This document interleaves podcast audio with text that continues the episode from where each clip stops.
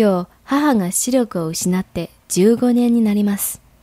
彼女が目が見えなくなったのは父が亡くなったのと同じ事故が原因です。私は18歳。母は私が3歳の時から盲目のシングルマザーとして私を育てていてくれました。本当によく頑張ってくれたんだなと思います。